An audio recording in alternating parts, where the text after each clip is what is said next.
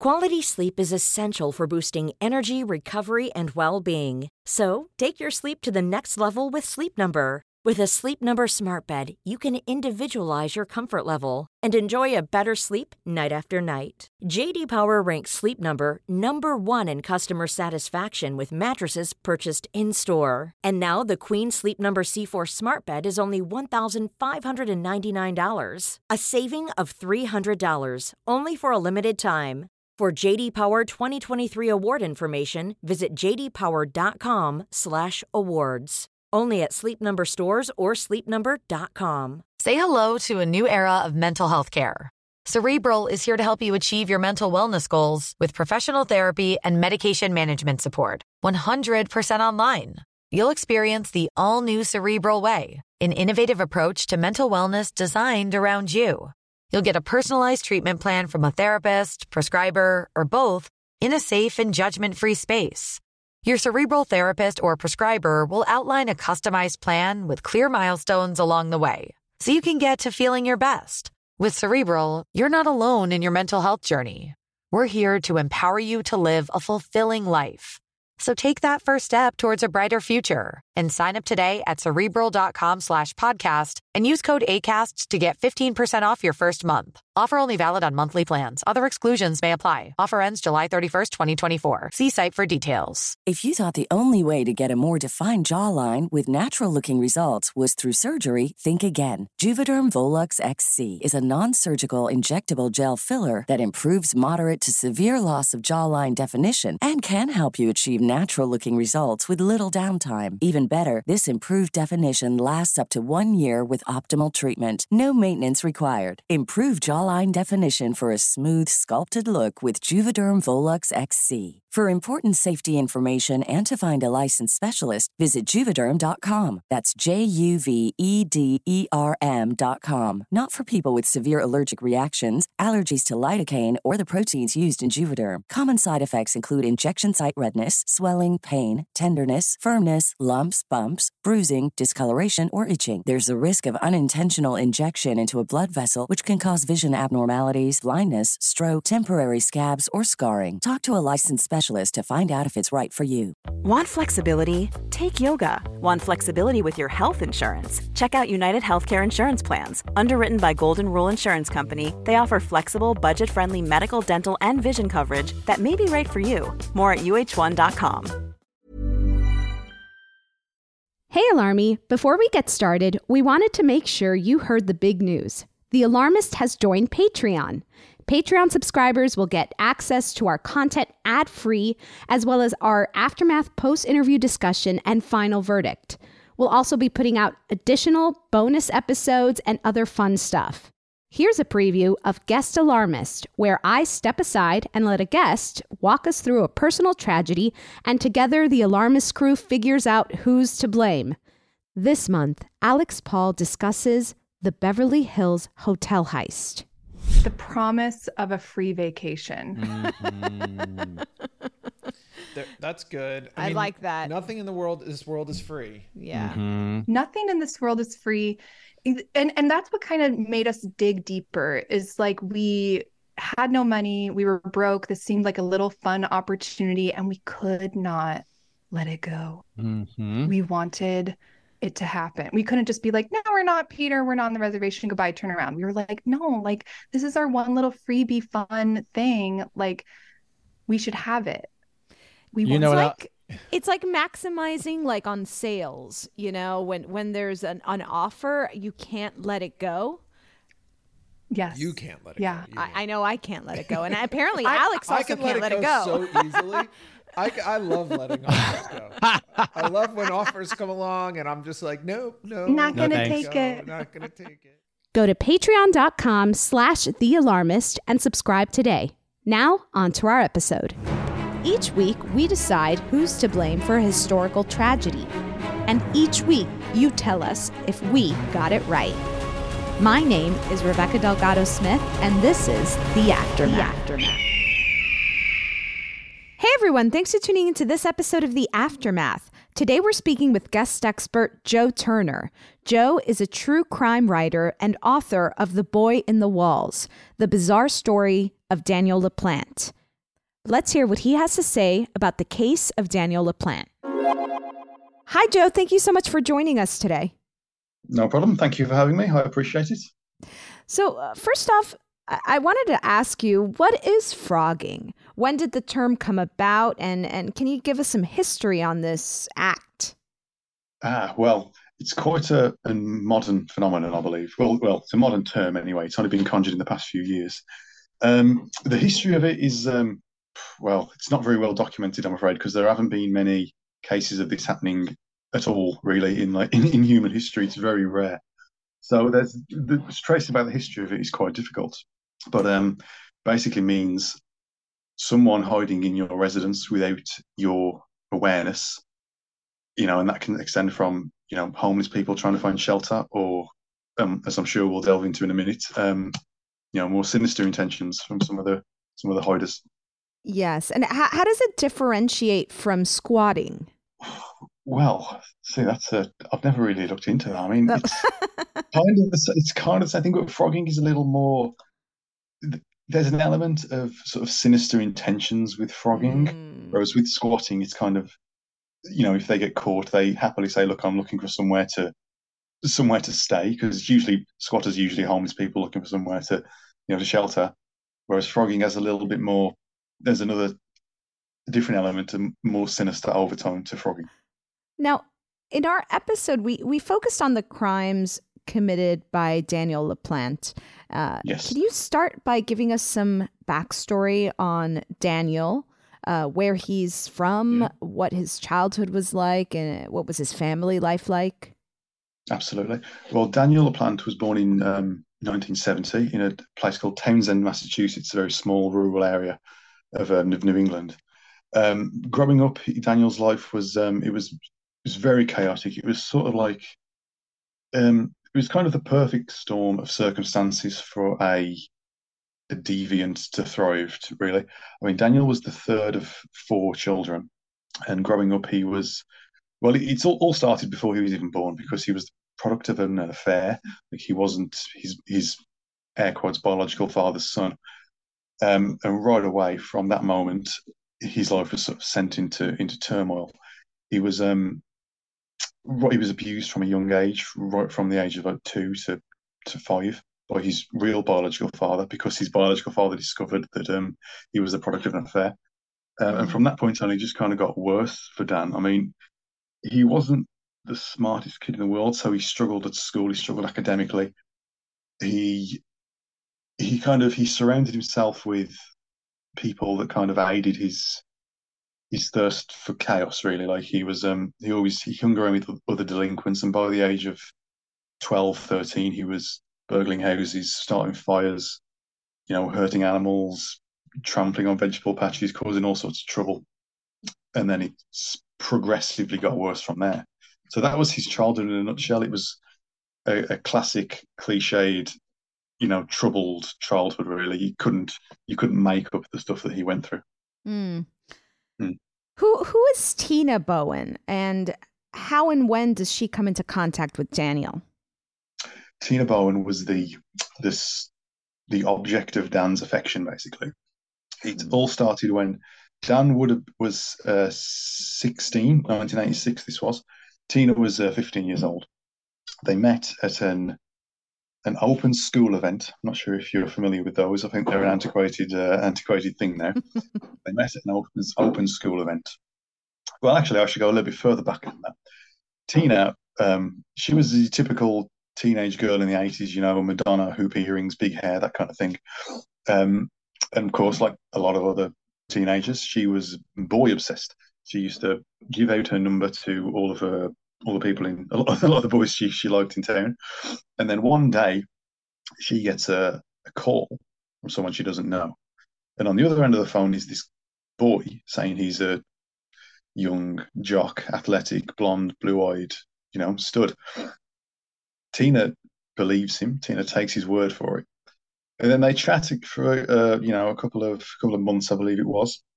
And then one day, Tina was at this open school event that I mentioned, and she mm. gets a knock on her shoulder, turns around, and she's and, and there's a boy there, and the boy's disheveled, greasy hair, black leather jacket. And she said, and the, the boy says, I'm Danny. I'm the boy that you've been talking to on the phone for the past few months. And now, of course, Tina's, you know, she's uh, she can't quite process it because the person on the phone she believed was a, a blonde-haired, blue-eyed uh, looker, and Danny was the the polar opposite. So Tina kind of um, humored him. She entertained him. She she gave him a chance, basically. Well, she kind of I say led him on, but she kind of felt sorry for him because he, you know, he didn't look the best, and she put some effort into this relation, this you know relationship air quotes she had with him. So they went out on a few dates. It didn't go anywhere, and then after the second date, Tina shut the door on him. Never saw him again. Hmm. And that's that's Tina's that's Tina's backstory. Yeah. When does Tina start noticing strange occurrences inside her home? Uh, what kind of things was she experiencing? Her exp- uh, strange experiences began in it was early 1986. It was around March 1986, and it it began somewhat innocently because there were Tina had two sisters. She had one biological sister named Karen, one adopted sister named Kathy. Now, Karen was nine at the time, Kathy was 16. So there were three girls in this house.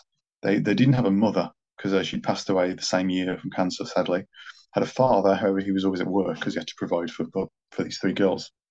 Um, so these three girls were the, you know, the main occupants of their home. And started innocently enough.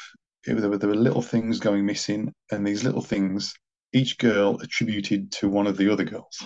Like if something went missing out of the cupboards, mm. Tina would just assume it was Karen or Kathy.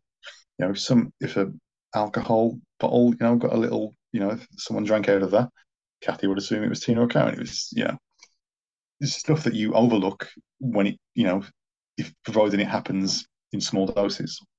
And then over time, between March and late 1986, uh, things got progressively worse. There would be knocks against the wall. There would be mess left out on the tables. There would be little periods of music blaring without explanation. TV channels would come on. And when I say that, it sounds like a cliched haunting, you know, but that's mm-hmm. really happening. I've, I've spoken to these girls at length for, for years now, and they've told me it's all, it's absolutely true. Uh, TV channels would change, TV would come on, the volume would go up. And it was all like little brief flashes of, well, there's no way to explain it. It's, they assumed it was it was they were being haunted because it was the youthful naivety of, of teenagers. They assumed it was their mother's ghost trying to contact them.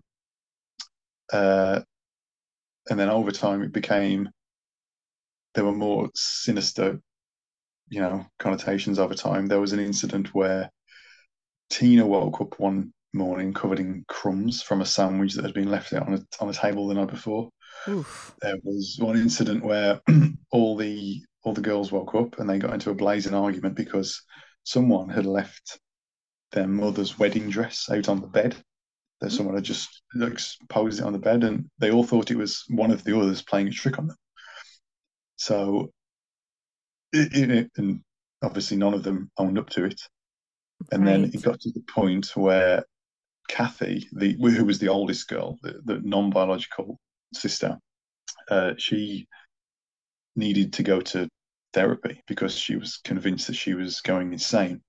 And their father, Frank, um, of course, all he saw was the aftermath. So he didn't really know. He never saw these things happening in real time. You know, he never mm. saw a TV channel jump up and change and whatever. He, when he got home at 11 p.m. midnight, he just saw the mess that had been created, and he assumed it was his daughters doing this mess. And of course, they all denied it. So he said, "Look, you girls, there's something wrong." He assumed it was the the trauma of losing their mother. She said, and he said, "Look, you need to go to therapy, you need counselling, you need to see someone because this is not healthy." And then he carried on like that for.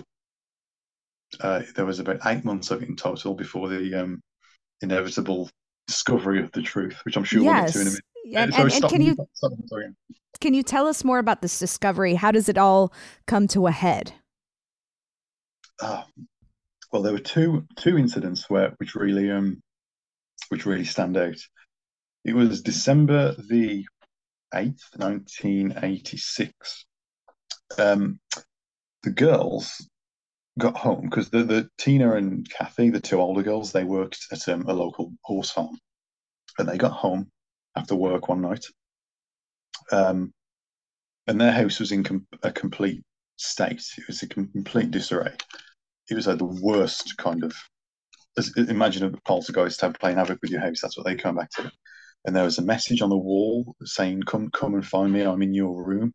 There was a message written in, in shaving foam on the wall that said, "I'm I'm going to kill you."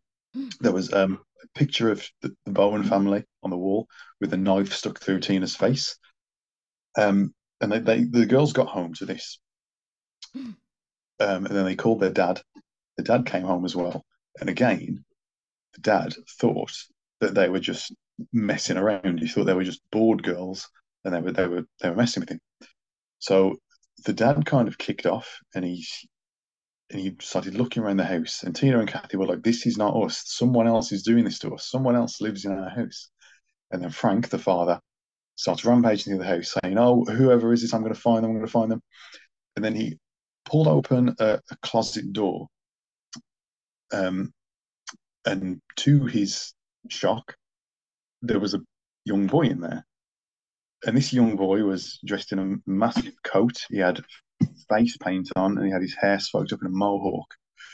And Frank, he, he can't really explain this, but he kind of had a moment of like he was so shocked he couldn't really process what he was seeing. Mm. And then he yelled to Tina and he said, I found him, I found the intruder. Um, and the way he worded it suggested that Tina knew that this person was hiding in the closet, you know, and he, he imagined Frank thought it was all this big conspiracy. And then the, the person in the closet comes out. He's got um, a wrench in one hand, uh, and he and then Frank suddenly realizes, no, this is not someone who my daughter knows. This is a stranger in my house. And then, of course, the the stranger he orders the whole family to get in the upstairs bedroom. He threatens them with this this wrench. He says, "You'll get in the bedroom now." So there's Frank, Tina, Kathy, Karen, all in hysterics because they've just opened the place that they look at every day, and there's someone hiding there he tells them all to get into into the, into the little bedroom upstairs. They do. They barricade the door shut, and then all they can hear from outside is this stranger burgling their house. They hear him going around the house, just picking things up. And they, and to this day, they don't really know what he was doing there, but they can only assume he was, you know, robbing things. Sorry, robbing is a colloquial British term for stealing. So sorry if that doesn't translate. I was trying to hold back my Britishness. Um, You're doing great. thank you, thank you. And then um, so these, uh, this, the Bowen family are barricaded in this room upstairs.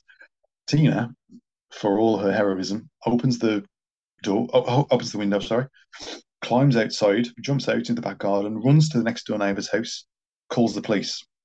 She says, she says to the neighbour, she says, someone's in my house, someone we don't know.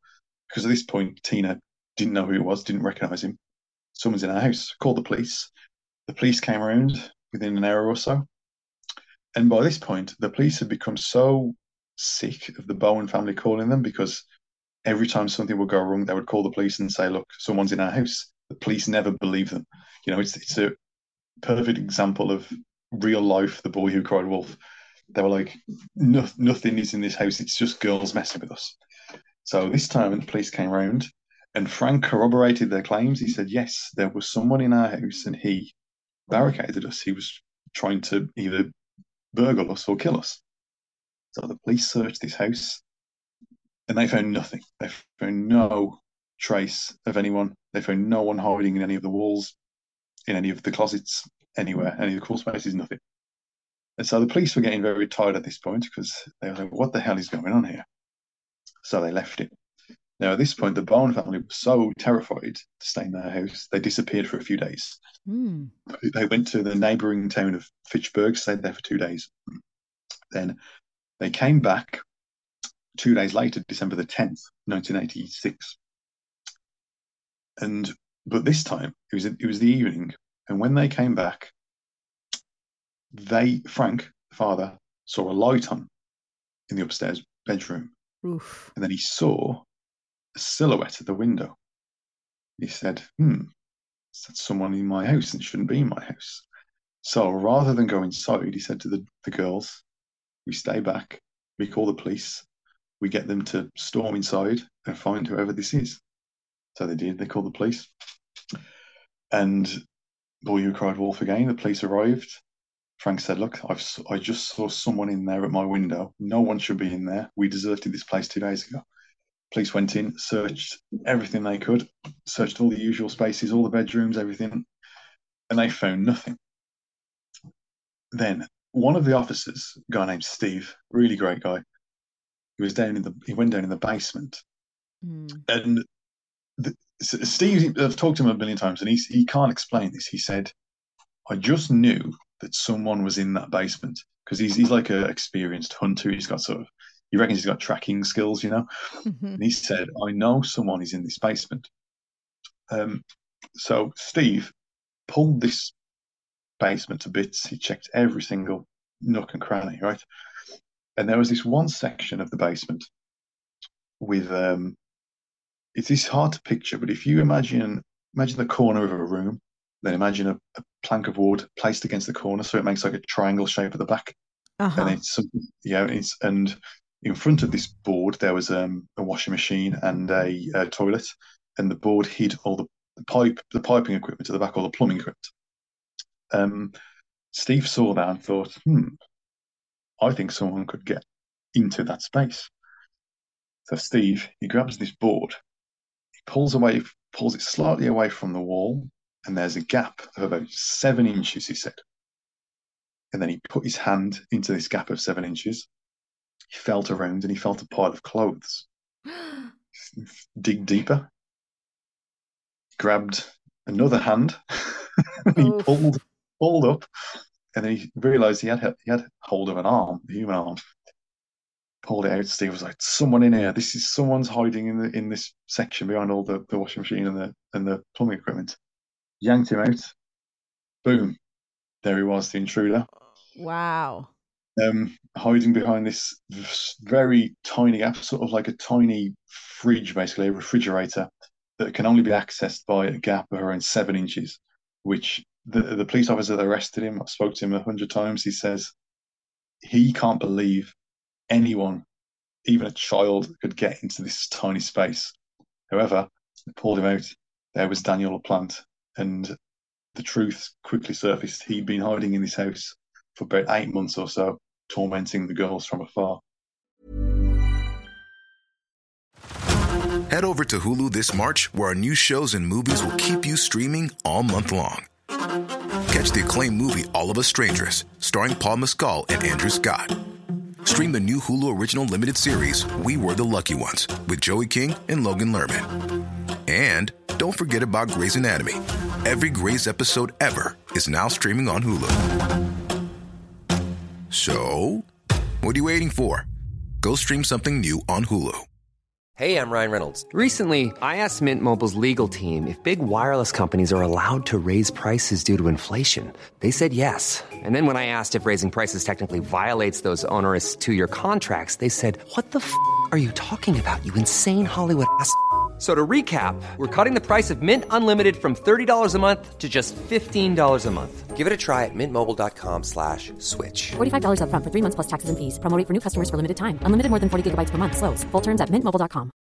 If you're looking for plump lips that last, you need to know about Juvederm lip fillers. With Juvederm Volbella XC and Juvederm Ultra XC, your lip look, whether it's subtle or bold, can last up to one full year with optimal treatment and no additional maintenance. Find a licensed specialist and see if it's right for you at juvederm.com today. That's J U V E D E R M.com. Add fullness to lips in adults over 21 with Juvederm Volbella XC or Juvederm Ultra XC. Do not use if you have severe allergies or a history of severe allergic reactions, or if you're you're allergic to lidocaine or the proteins used in Juvederm. Tell your doctor if you have a history of scarring or taking medicines that decrease the body's immune response or that can prolong bleeding. Common side effects include injection site redness, swelling, pain, tenderness, firmness, lumps, bumps, bruising, discoloration, or itching. As with all fillers, there's a rare risk of unintentional injection into a blood vessel, which can cause vision abnormalities, blindness, stroke, temporary scabs, or scarring.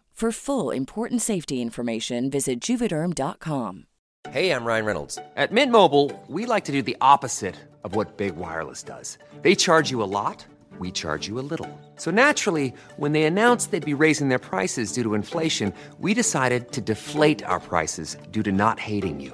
That's right. We're cutting the price of Mint Unlimited from $30 a month to just $15 a month. Give it a try at mintmobile.com slash switch. $45 upfront for three months plus taxes and fees. Promo rate for new customers for limited time. Unlimited more than 40 gigabytes per month. Slows. Full terms at mintmobile.com. And no one was looking for Daniel during this time, and none of his family was out looking for him?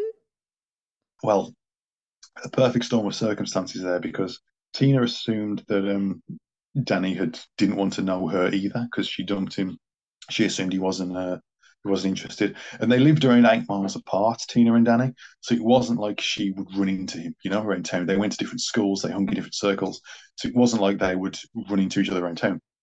Um, Danny's parents, that was a different story because they either half the time they didn't care where he was and a lot of the times they didn't he didn't stay overnight in the house he would get to the house um, just after frank left for work in the evening then he'd stay there until around 11 p.m and then he'd, he'd sneak out the back and he'd go home so he was never really out overnight in any occasions where he did stay there overnight he told his mom and stepdad that he was staying at his friend al's house so he, he always had like a cover you know mm. so he Hmm. really um, covered himself and when he took them hostage, he was covered in face paint and he, he couldn't recognize him basically. And at this point, Tina hadn't seen him for eight months, so she didn't recognize him at all. And Frank and the other girls had never seen him before yeah, in, in any detail, so they didn't recognize him.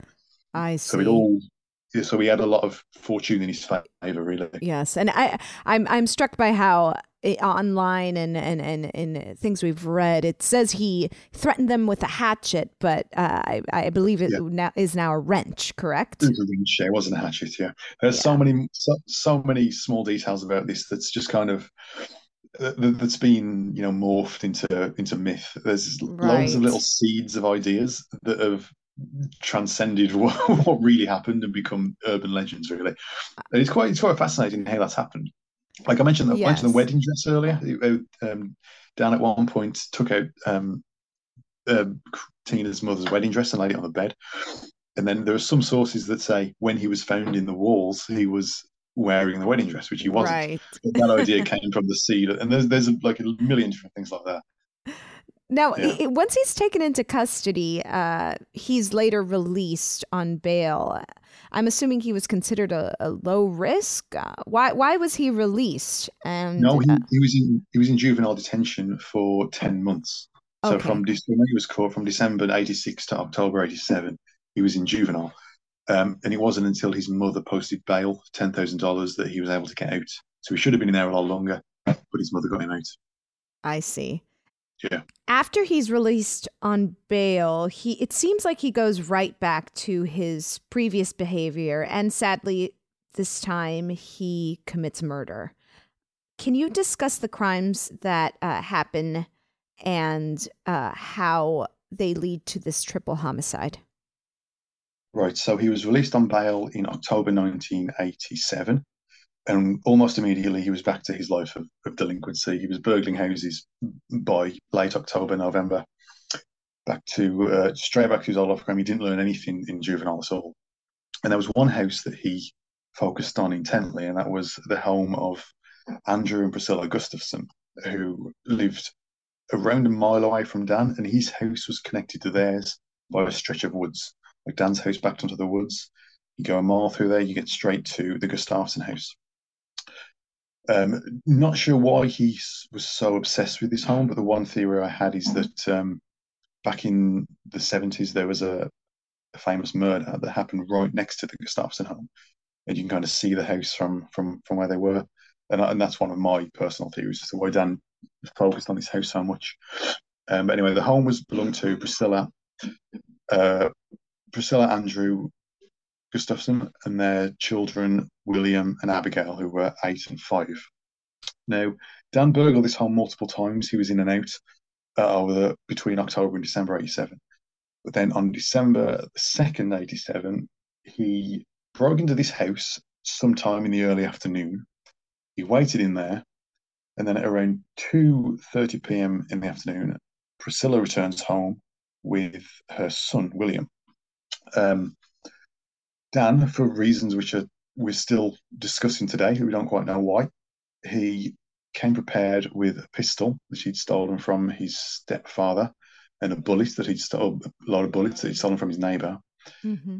He takes Priscilla and um, William hostage, gets Priscilla into the bedroom. He ties her up, he binds her, he restrains her, um, he gags her, and then he leaves her on the bed.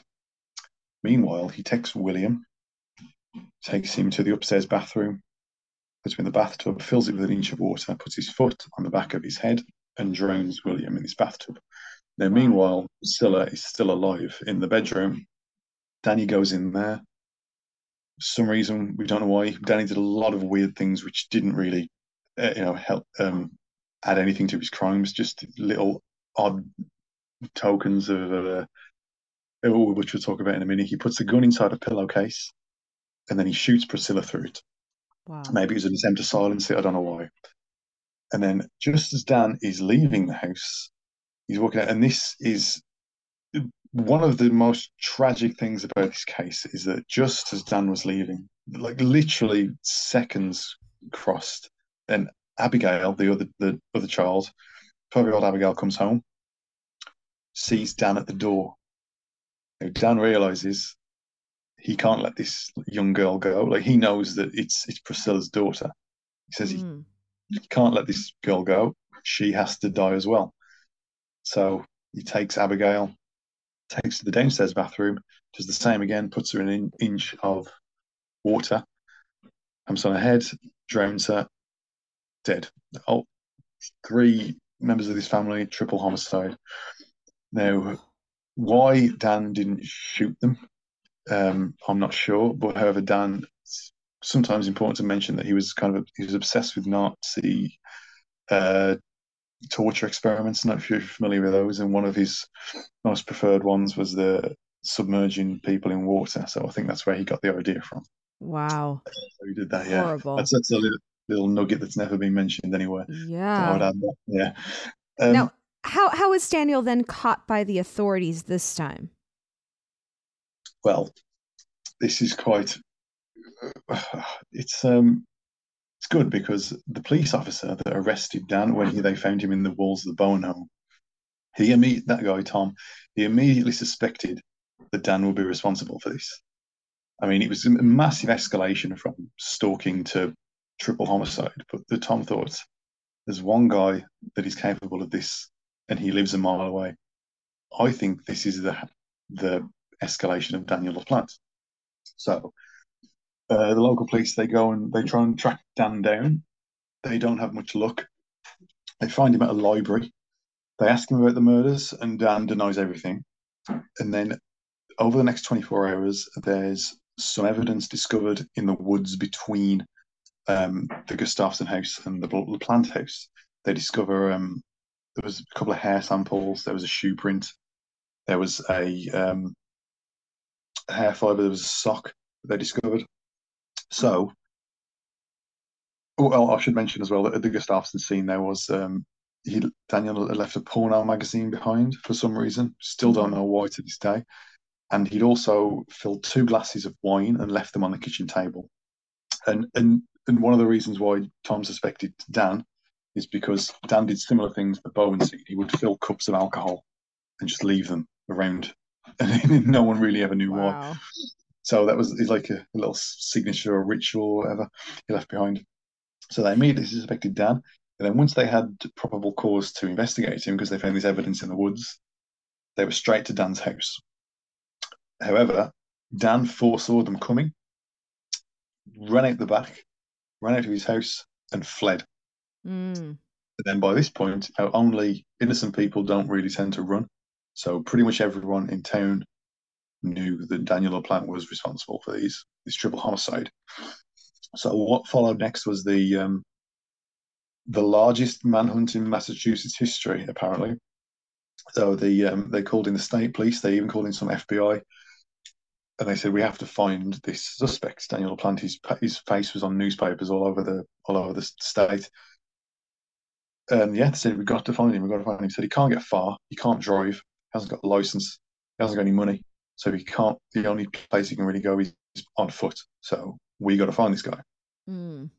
I'm assuming I, this is when they finally catch him on on on the run. He's carjacked uh, someone's car. Well, he he tries his, his luck really at Woodshaven houses because he's looking for a car. Dan thinks he had the best way to escape freedom is to look for a car, and his plan was to go to Fitchburg, where his sister lives, and stay with her. Now, of course, that's just an example of Dan's lack of understanding of of the the consequences of his crimes. Really, you know, mm. like he's traumatized. He thinks he can just hide out at his sister's house, like his sister's going to go, "Oh yeah, coming in, just hide out here for a few days." I mean, Dan had never really faced consequences in his life, so this is perfect. Uh, you know, it's very, it's very much him. So he's trying to find a car. He goes through lots of houses in Townsend and the Pepperell. Most people don't know who he is, so they tend to go away. However, he comes to the home of Pamela Mackellar. He breaks into the back of her house. He's looking for her car keys. He can't find them. However, Pamela comes home while Danny's in her kitchen, and she walks in and she sees Dan eating a sandwich at her table, just as if it was as if he was an old friend.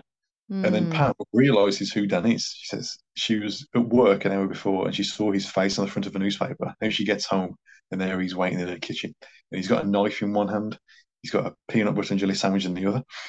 And then Pam doesn't quite know what to do. And I, I, I love I love Pam. She's a good friend of mine now. She says she told me she said the, her first thought was to find something hard and smash him over the head, but she couldn't find anything hard, so she had to go with whoever she had to wow. Yeah.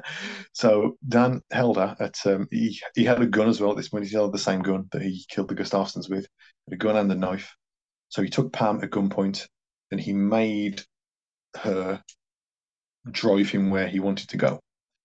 So they got into her car, which was a massive orange van, which was very lucky that it was so uh, visually striking because it comes in useful later. And then she got down in the car, she only managed to drive him down the road before she put the car in. Uh, what's your equivalent of neutral in America?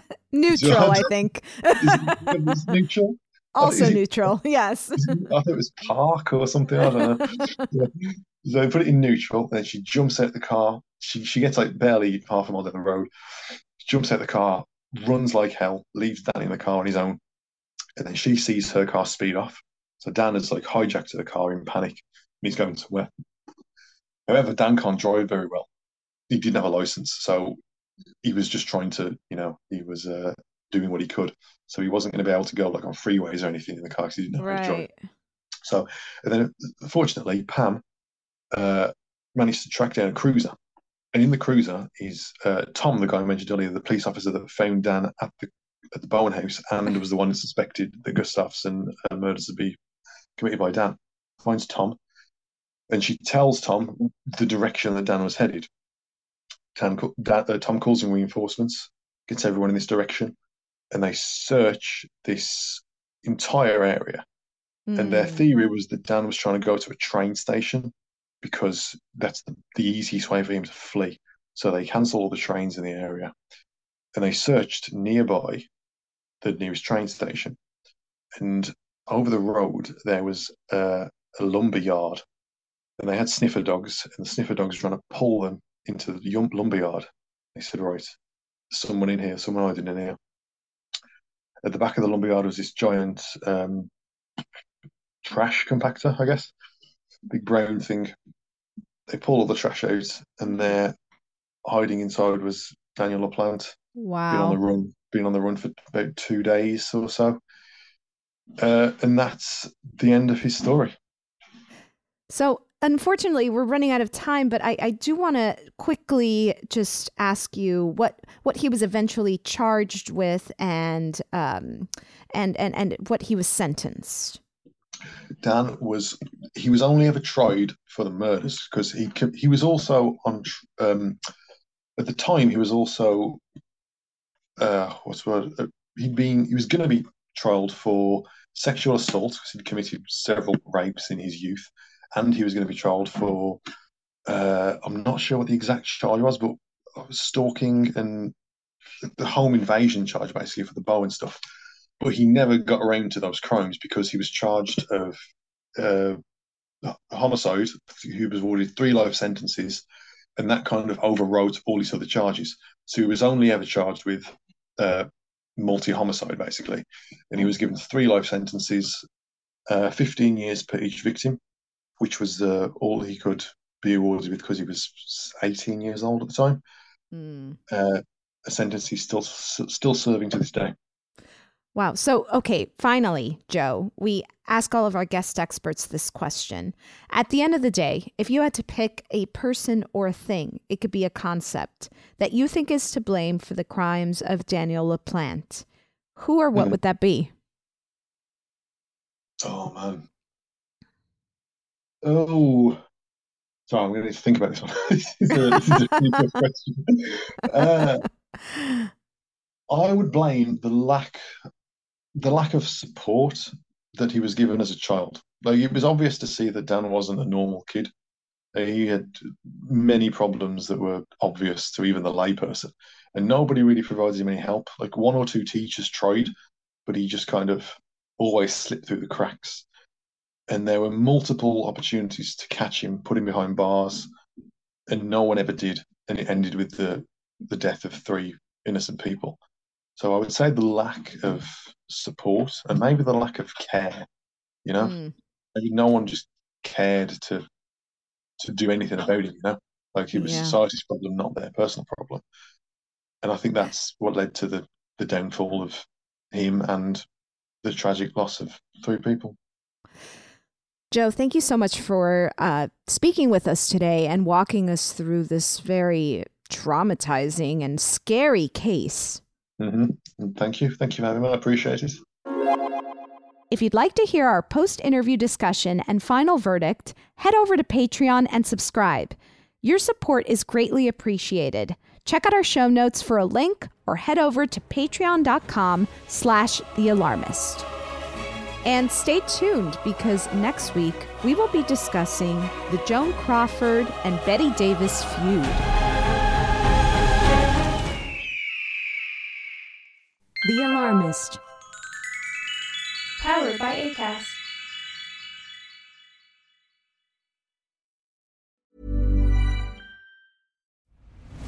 I'm Nick Friedman. I'm Lee Alec Murray. And I'm Leah President. And this is Crunchyroll Presents The Anime Effect. We are a new show breaking down the anime news, views, and shows you care about each and every week. I can't think of a better studio to yeah. bring something like this to life. And yeah, I agree. We're covering all the classics. If I don't know a lot about Godzilla, which I do, but I'm trying to pretend that I don't right Hold now. it in, hold it. And our current faves. And... Luffy must have his due. Tune in every week for the latest anime updates and possibly a few debates. Oof. I remember, what was that? say what you're going to say, and I'll circle back. You can listen to Crunchyroll Presents The Anime Effect every Friday wherever you get your podcasts, and watch full video episodes on Crunchyroll or the Crunchyroll YouTube channel.